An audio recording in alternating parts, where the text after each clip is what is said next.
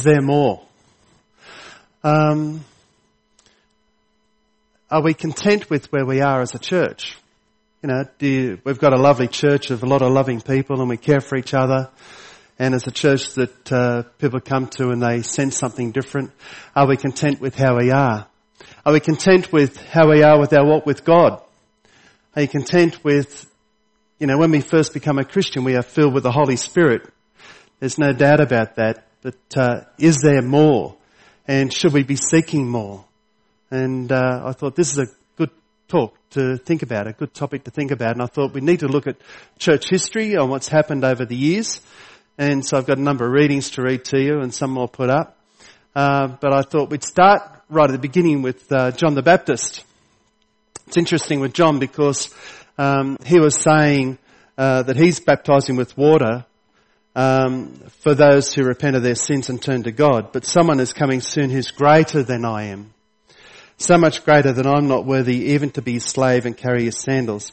He will baptize you with the Holy Spirit and with fire. Matthew and Luke both mention the Spirit and with fire. So uh, let's just have a little prayer before we, we start. Father, I pray that your Holy Spirit would be with us today. I pray that you'd anoint me, Lord, with an ability to give you glory and to, to uh, help me with this message. I pray, Lord, for everyone here that we might come to a point where we would seek more. And Lord, I pray that your Holy Spirit would be so powerful today that you will give more and uh, be with us in power. We pray it in Jesus' name. Amen. So, um, after John the Baptist, Jesus said, um, I tell you the truth in Matthew 11, I tell you the truth of all who have ever lived, none is greater than John the Baptist. Yet even the least person in the kingdom of heaven is greater than he is. So, um, what's the difference between John the Baptist and, and us now? Well, it's obviously between the old covenant and the new covenant. And when Jesus died, he wiped away our sins, and then we are filled with the Holy Spirit.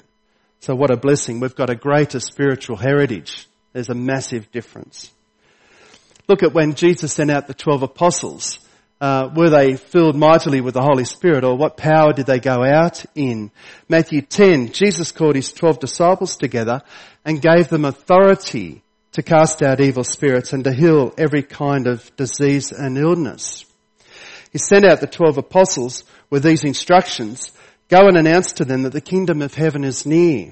Heal the sick, raise the dead, cure those with leprosy, and cast out demons. Give as freely as you have received. So he gave them authority. Jesus had the authority. Before Jesus, Satan had authority on earth when sin came, uh, but Jesus had authority over Satan and over over uh, the demons, and uh, so he and over sickness and over death, and he gave them authority to uh, to pray for those things. They came back rejoicing. They came back rejoicing. Jesus sent the 72 out. We don't know who the 72 were, but he sent 72 out to go to towns to prepare them from, from when he was coming. And when the 72, in Luke 10 it says, Luke 10, 17, when the 72 returned, they joyfully reported to him, Lord, even the demons obey us when we use your name. And Jesus replied, I saw Satan falling like lightning from heaven. Lightning coming down, Satan falling I've given you authority to trample on snakes and scorpions and to overcome all the power of the enemy. Nothing will harm you. However, don't rejoice that the spirits submit to you, but rejoice that your names are written in heaven. So, it's interesting with all these people going out and doing all those healings and, and casting demons out of people. Did that excitement stay with them? Well, you'd have to say no, because when Jesus died, who was there? John. All the rest had scattered and, and uh, gone away in hiding. So they weren't on power still, were they? No. So after Jesus died, the big difference, of course, came with the Holy Spirit at Pentecost. And so uh, when the day of Pentecost came, they were all together in one place. Suddenly a sound like the blowing of a violent wind came from heaven and filled the whole house where they were sitting. They saw what seemed to be tongues of fire that separated and came to rest on each of them. All of them were filled with the Holy Spirit and began to speak in other tongues as the Spirit enabled them. Now, there's about another 40 verses in that little topic when Peter went, when they all went outside and Peter's preaching to people. But I'd just like to come up to verse 36, which I think is the main point that he was getting to. So let everyone in Israel know for certain that God has made this Jesus, whom you crucified, to be both Lord and Messiah. Peter's words pierced their hearts and they said to him and the other, other apostles, brothers, what should we do? Peter replied, sorry, I haven't got that on the slide. Peter replied, each of you must repent of your sins and turn to God and be baptized in the name of Jesus Christ for the forgiveness of your sins. Then you'll receive the gift of the Holy Spirit. The promise is to you to your children, and to those far away, all who have been called by the Lord our God. Then Peter can pre- continued preaching for a long time, strongly urging all his listeners, save yourselves from this crooked generation. And then this next point, those who believed what Peter said were baptized and added to the church that day, about 3,000 in all. So, the, the Holy Spirit came with the sound of a violent wind. Can you imagine being in that room? So it wasn't a violent wind, but it was the sound of a violent wind that went around the whole room and filled the house, filling, filling the room with this wind. And then they could see the tongues of fire coming on them. So it's what uh, John predicted that uh, the, Jesus was going to send the Holy Spirit with the Spirit and with fire. So it was a different Peter, wasn't it, when he went out to preach? Also, I find it really interesting that Jesus had spoken to 500 people, and yet there was 120 people in that room. You wonder what all the others were doing. I think, I don't know what they were doing. They might have been sent out to different places, but um, not everyone that's that's told about what's happening comes. It's often when we have exciting things at church, not everybody comes, but uh, you can miss out if you don't come. But of course, the Holy Spirit still fills people, but. Uh, it would have been really exciting to be in that room, I reckon. Don't you? So did their lives change then? Well, yes. The believers formed a community.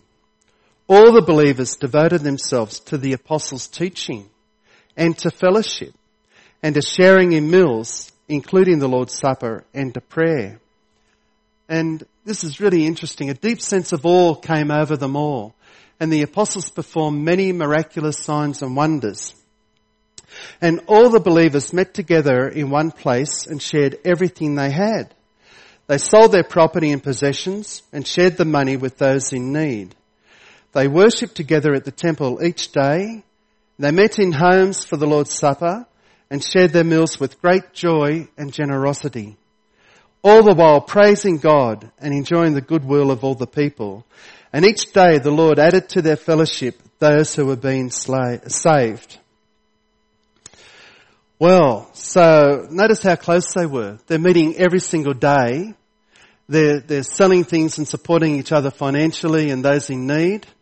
Um, what an amazing time that church must have been. Now, you see the apostles were performing miraculous signs and wonders. So healing was going on in the church, wasn't it? Um, obviously. So it was a very exciting place to be. There were 3,120 people at least, and the Lord's adding to that. Could you imagine a church that's got, would you be content in a church where the apostles are there preaching every day, they're meeting in homes and having a great fellowship together, they're having communion constantly together, and you've got 3,120 in the church and on power, healings, signs and wonders, would you be content with a church like that? Do you think you're doing enough? Well, I think most people would say, that's a pretty good church. And you'd be happy with that. But it's interesting, should you be seeking more than that? And was there more to get? And, and the answer is yes. Um, it's interesting that they had this church going and everyone was coming and, and they had all these people there, 3,120, but were they getting in trouble from the authorities? No. Were they really reaching out to the community? Well, maybe not because it was all happening within the church, so they weren't bothering the religious leaders at that stage. They just had this fantastic church going people were hearing about it and more were coming and joining in, but were they having an effect on the community? Well, more that happened, the next thing that happened changed everything. Everything totally. And it's when, in Acts chapter 3, when Peter and John went to the temple one afternoon to take part in the three o'clock prayer service. As they approached the temple, a man lame from birth was being carried in. Each day he was put beside the temple gate, the one called the beautiful gate, so he could beg from the people going into the temple. When he saw Peter and John about to enter, he asked them for some money. Everyone knows this story, I'm sure, but I just love reading it. It's good.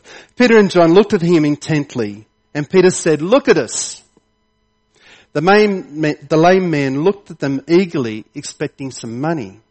But Peter says, I don't have any silver or gold for you, but what I have, I'll give you what I have. In the name of Jesus Christ, the Nazarene, get up and walk. And then Peter took the lame man by the right hand and helped him up. And as he did, the man's feet and ankles were instantly healed and strengthened. He jumped up, stood on his feet and began to walk. Then walking, leaping and praising God, he went, in, went into the temple with them. All the people saw him walking and heard him praising God. When they realized he was the lame beggar they had seen so often at the beautiful gate, they were absolutely astounded. They all rushed out in amazement to Solomon's colonnade where the man was holding tightly to Peter and John. So the thing here was they'd done a public healing. Now how much faith did that public healing go? Peter took the lame man by the right hand. He'd said be healed in Jesus name, but it, he took him by the hand and lifted him up. And as he lifted him up, the healing came. So how brave would we be to do that? I think it's a real challenge to us that faith, you know, we might see someone who's in a wheelchair or, um, or not well in many ways, and it's the faith saying, you're healed, come up. That's taking real faith. Let's pray that we can get that faith. Yeah? It's good faith to have. Now, the next thing made a big difference too, because Peter saw his opportunity and, rest, and, arrest, and addressed the crowd, arrested the crowd, addressed the crowd. He said, what is so surprising about this? And why do you stare at us as though we had made this man walk by our own power or godliness? For it's the God of Abraham, Isaac and Jacob, the God of all our ancestors who has brought glory to his servant Jesus by doing this. This is the same Jesus whom you handed over and rejected before Pilate, despite Pilate's decision to release him. You rejected this holy, righteous one, and instead demanded the release of a murderer. You killed the author of life, but God raised him from the dead, and we are witnesses in this, of this fact. Through faith in the name of Jesus, this man was healed. And you know how crippled he was before. Faith in Jesus' name has healed him before your very eyes. Well, you notice that uh, one of the main things here was Peter saw his opportunity to speak. So I think often um, we're not meant, we're, we're not all going to be preachers like Peter, but we can all, in every situation of our lives, seek an opportunity to speak. Now that might be to a mate, to a friend, to uh, to an opportunity at work, to someone just in the street, to someone in the shop. They might say something, and you might have an opportunity to say something um, about Jesus, about our faith and it's having that, that opportunity that you've got to see and be willing to take the step and be willing to make a fool of yourself. And I think uh, that's a scary thing, isn't it? It's scary going out and talking about Jesus, but but having the uh, the encouragement and faith to do so, I think that's what we really need to be praying for. So seeing the opportunity and be willing to step in and say something. Now, what happened next was interesting because um, the council got upset. So uh, while P- Peter and John were speaking to the people, they were confronted by the priests, the captain of the temple guard, and some of the Sadducees. These leaders were very disturbed that Peter and John were teaching the people that through Jesus there is a resurrection of the dead. They arrested them and since it was already evening, put them in jail until morning. But many of the people who heard their message believed it.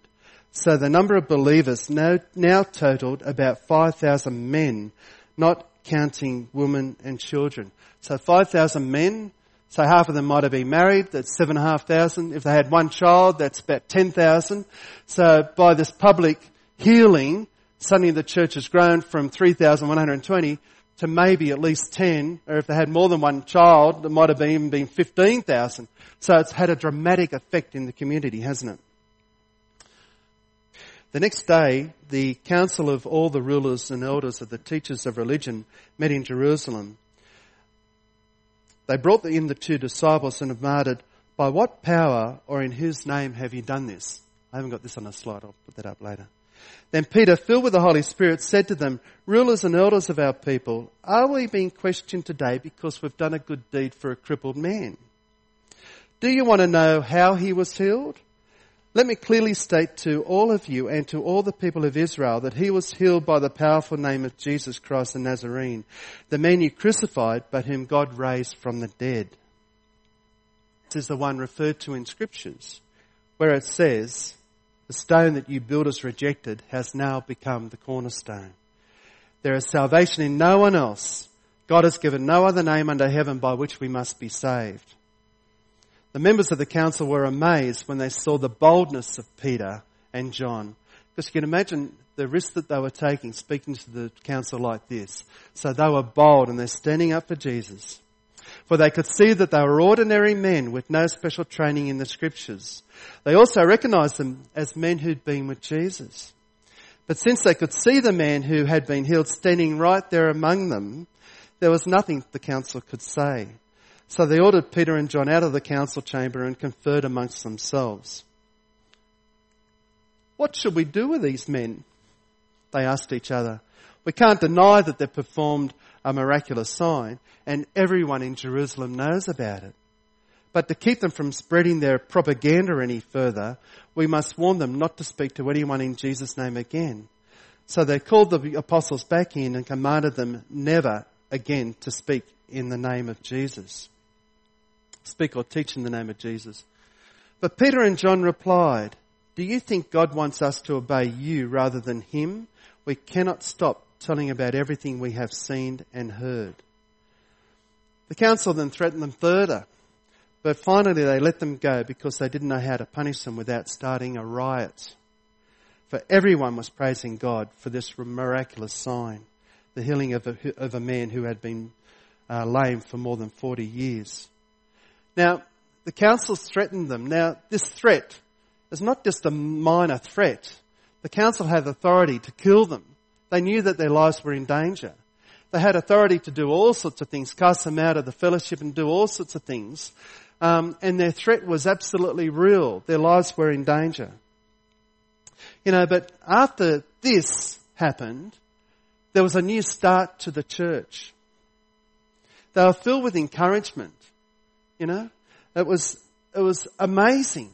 This public healings happened. The whole of the, the Jerusalem's heard about it. There's all this excitement going on. They've got, suddenly got instead of 3,120, they've got maybe 10 or 15,000 people. I mean, it's an excitement that was going on there, wasn't it? And uh, what a time. The, the rulers were jealous that they were, they, obviously they were jealous that they might have lost some of their power and authority. And they never wanted to do that. So now they've got this. Do you think they would have been content or would they have wanted more? Now they've been filled with the Holy Spirit you know how the Holy Spirit came at Pentecost and they had the tongues of fire come on them. So is there more of the Spirit to give than that? So do you think the Holy Spirit could have done more? I know, I know most of you are going to know the story, but it's just really good to see it that the, there is more that the Holy Spirit can always give. And let's have a look at it. As soon as they were freed, Peter and John returned to the other believers and told them, told them what the leading priests and elders had said. When they heard the report, all the believers lifted their voices together in prayer to God. Now this, I reckon, is one of the most powerful prayers that has ever been spoken. It's an amazing prayer with an amazing effect. O sovereign Lord, creator of heaven and the earth and the sea and everything in them. You spoke long ago by the Holy Spirit through our ancestor David, your servant, saying, why were the nations so angry? Why did they waste their time with futile plans? The kings of the earth prepared for battle. The, the rulers gathered together against the Lord and against his Messiah. In fact, this happened here in this very city. For Herod Antipas, Pontius Pilate the governor, the Gentiles, and the people of Israel were all united against Jesus, your holy servant whom you anointed. But everything they did was determined beforehand according to your will. And now, O Lord, hear their threats and give us, your servants, great boldness in preaching your word. Stretch out your hand with healing power. May miraculous signs and wonders be done through the name of your holy servant Jesus. You notice that they're not asking for protection. They're not asking, Lord, save us from these people, protect us, hide us away, show us where to go. They're asking for, to get great boldness to preach the word. They're so encouraged. They're saying, give us great boldness to preach your word. They're saying, give us healing power. Help us to heal people. They're saying, let miraculous signs and wonders be done. And the Holy Spirit can do that even today. There's no doubt that the Holy Spirit does it today. So isn't it amazing? They're not looking to hide away, but they're looking to do more and more. So they're seeking more. And how did the Holy Spirit answer? It's a nice bit. After this prayer, the meeting place shook and they're all filled with the Holy Spirit. Then they preached the word of God with boldness. Now, I reckon if this building shook, I reckon it might be a bit scary. I don't know if it'll stand still. This roof's a bit timid, isn't it? Old. But uh, can you imagine the building shaking through a prayer, through the Holy Spirit coming? That's power, isn't it? And that's more than what happened on the day of Pentecost. And uh, so there is more to have, more to seek, and more to have. And and their prayers were answered. All the believers were united in heart and mind. All of them united in heart and mind. And they felt that what they owned was not their own. This is reading from verse 32. So they shared everything they had. The apostles testified powerfully to the resurrection of the Lord Jesus, and God's great blessing was among them all. There were no needy people among them because those who owned land or houses would sell them and bring money to the apostles to give to those in need. The apostles were performing many miraculous signs and wonders among the people. And all the believers were meeting regularly at the temple in the area known as Solomon's Colonnade. But no one else dared to join them, even though all the people had high regard for them. Yet, more and more people believed and were brought to the Lord. Crowds of both men and women. As a result of the apostles' work, sick people were brought out into the streets on beds and mats so that Peter's shadow might fall across some of them as he went by. Crowds came from the villages around Jerusalem, bringing their sick and those possessed by evil spirits, and they were all healed. So let's look at this. They were performing miraculous signs and wonders. They were meeting regularly at the temple and no one dared to join them because of what they were afraid of from the council, from the Jewish leaders, what they could have done to their families and their lives. However, even though they were frightened, people were just being converted. They were coming more and more were coming as a result of the apostles' work, it's interesting that the work they were working, they just weren't sitting back, they were working like mad. And sick people were brought into the streets on their beds and mats. So these people were too ill to walk. So they're picking up their beds that they were in and carrying them to, to, for healing. And picking them up on mats and carrying them for healing.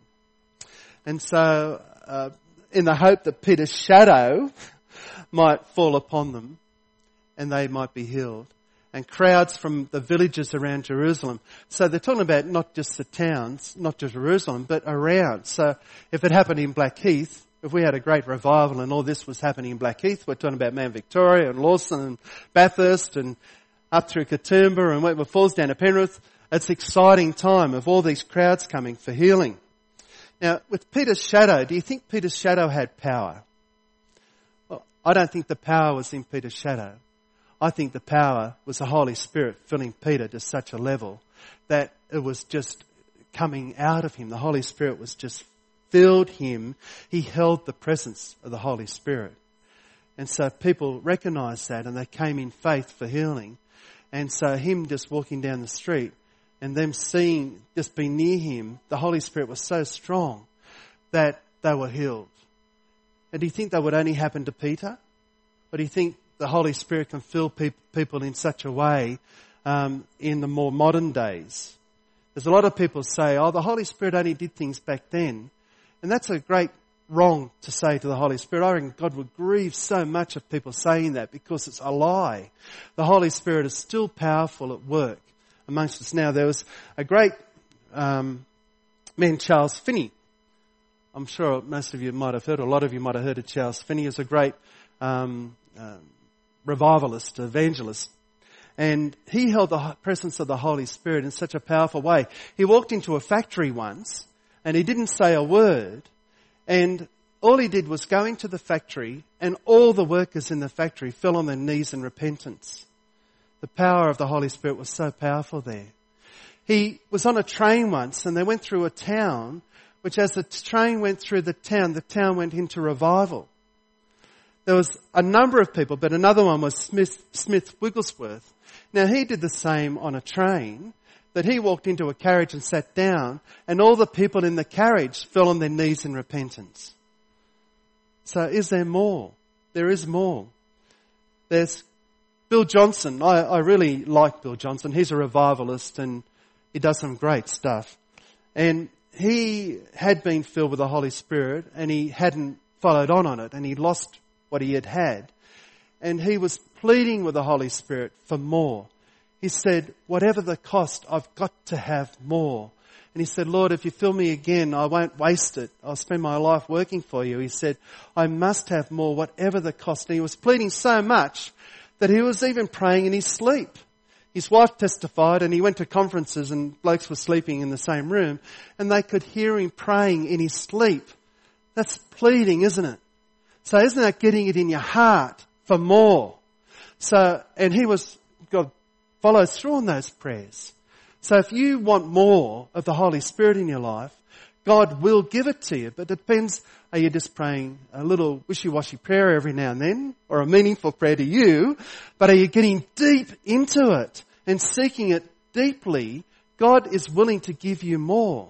Are you happy where you are right now, or do you want to take a step ahead and get into more? We're not all meant to be evangelists and preachers, but we're all meant to do more we are all meant to be able to preach the word at every opportunity.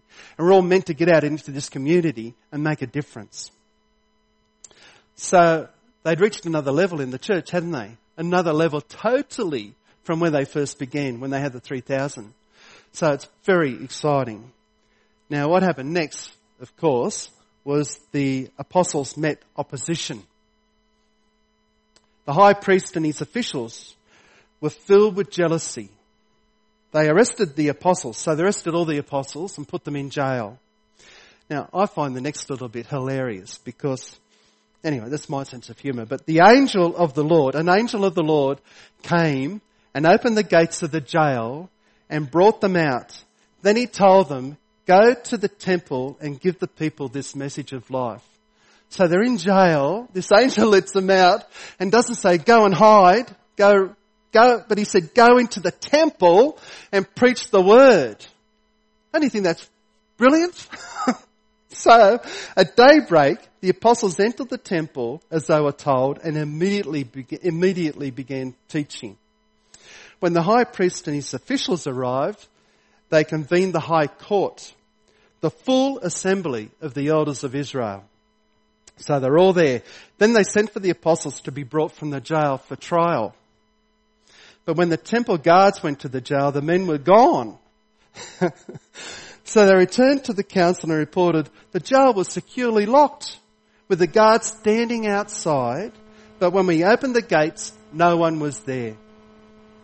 When the captain of the temple guard and the leading priests heard this, they were perplexed, wondering where it would all end.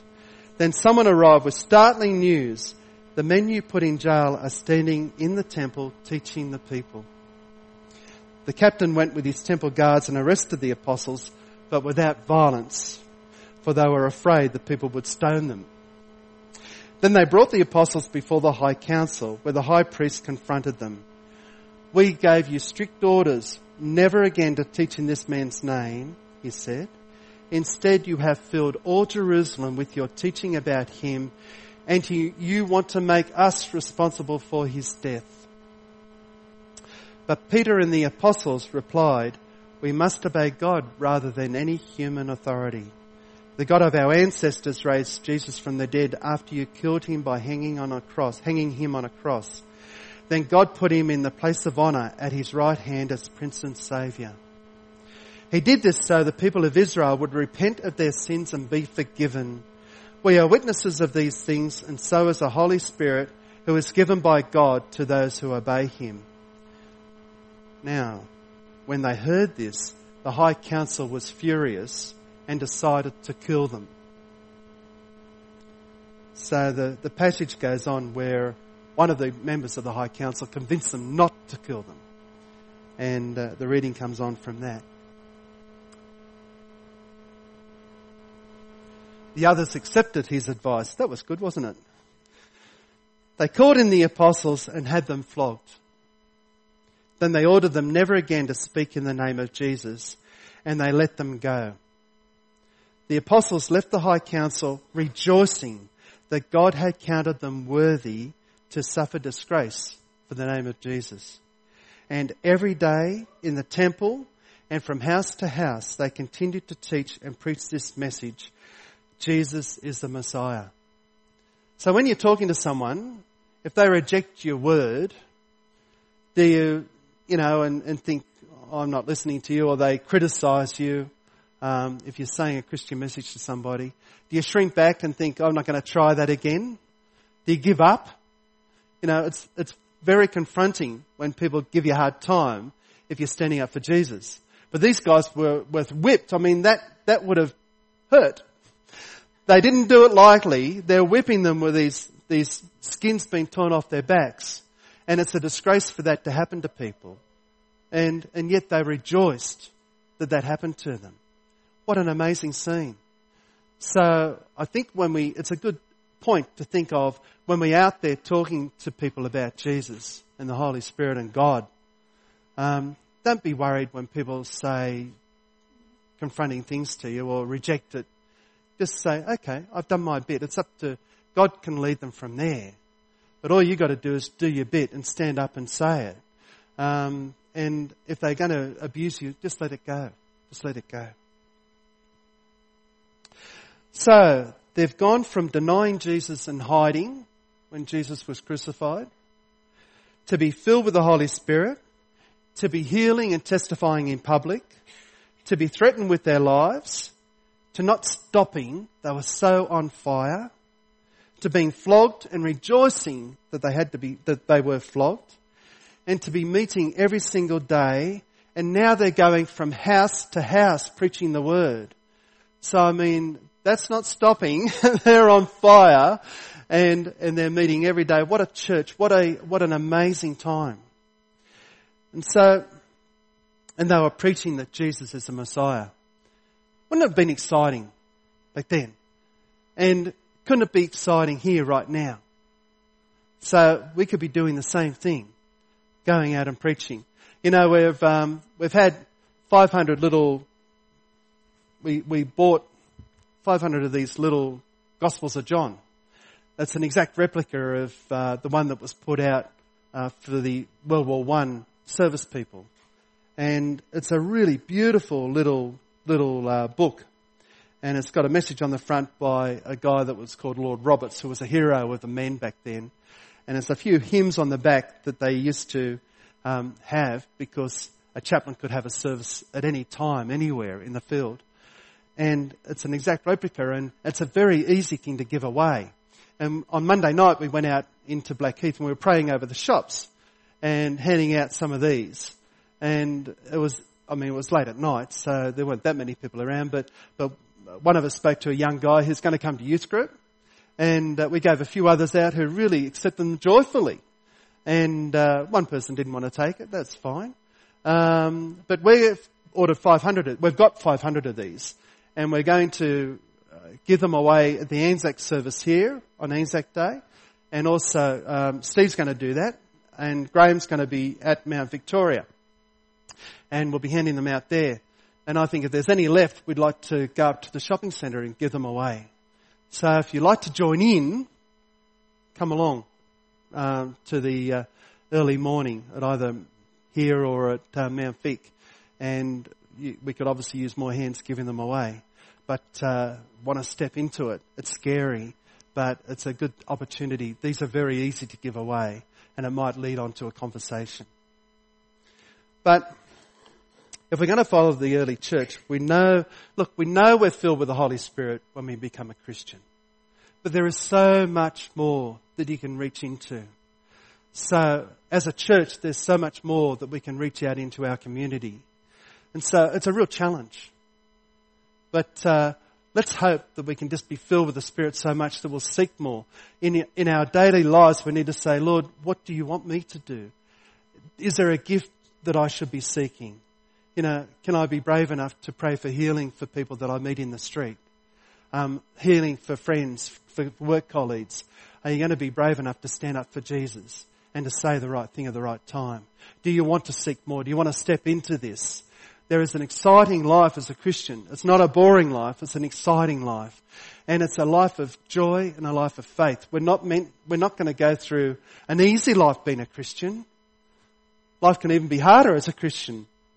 But what a difference it makes to have Jesus in your life. And you're going through all stages of life with Him by your side. It just makes a total difference. Jesus' peace is something no one else can have if you haven't committed your life to Him. And it's something that we need to share with people that the only way to be saved is through Him, but the only way to live life is through Him too. You know? So let's pray that we can get so inspired that we can't hold it in. Let's get so excited that we can just seek more and more, more and more of God in our life, more and more of the Holy Spirit, and we know He wants to give, but He wants us to seek. So do you want to join me in prayer? And we'll seek. Thank you. Lord, I pray that you would help all of us to see where we stand in life to help all of us to see about our faith, Lord. Where do we stand with you? To help all of us to be bold, to stand up for you, Lord, to, to seek opportunities and to see the opportunities when they come. And Lord, then to be bold to say whatever we need to say, that you will lead us by your Holy Spirit what to say. I pray, Lord, that you would anoint people with power, power to heal. And when we're out in the public, Lord, there, I pray that you would come in power and help us to have your healing hand on people. And Lord, I pray that you will be given such glory that we'll be able to reach out to this community and change people's lives.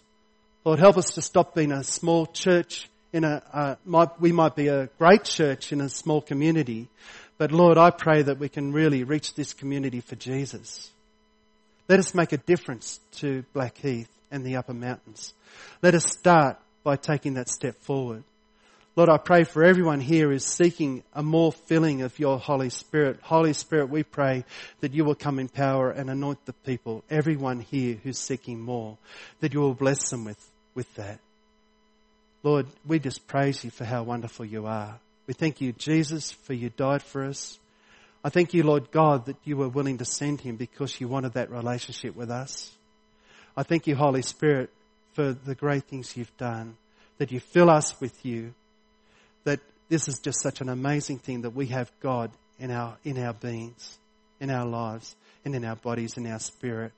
And Lord, we pray that we can reach more. And Lord, I pray that you bless us. Bless this church and bless this community in Jesus' name. Amen.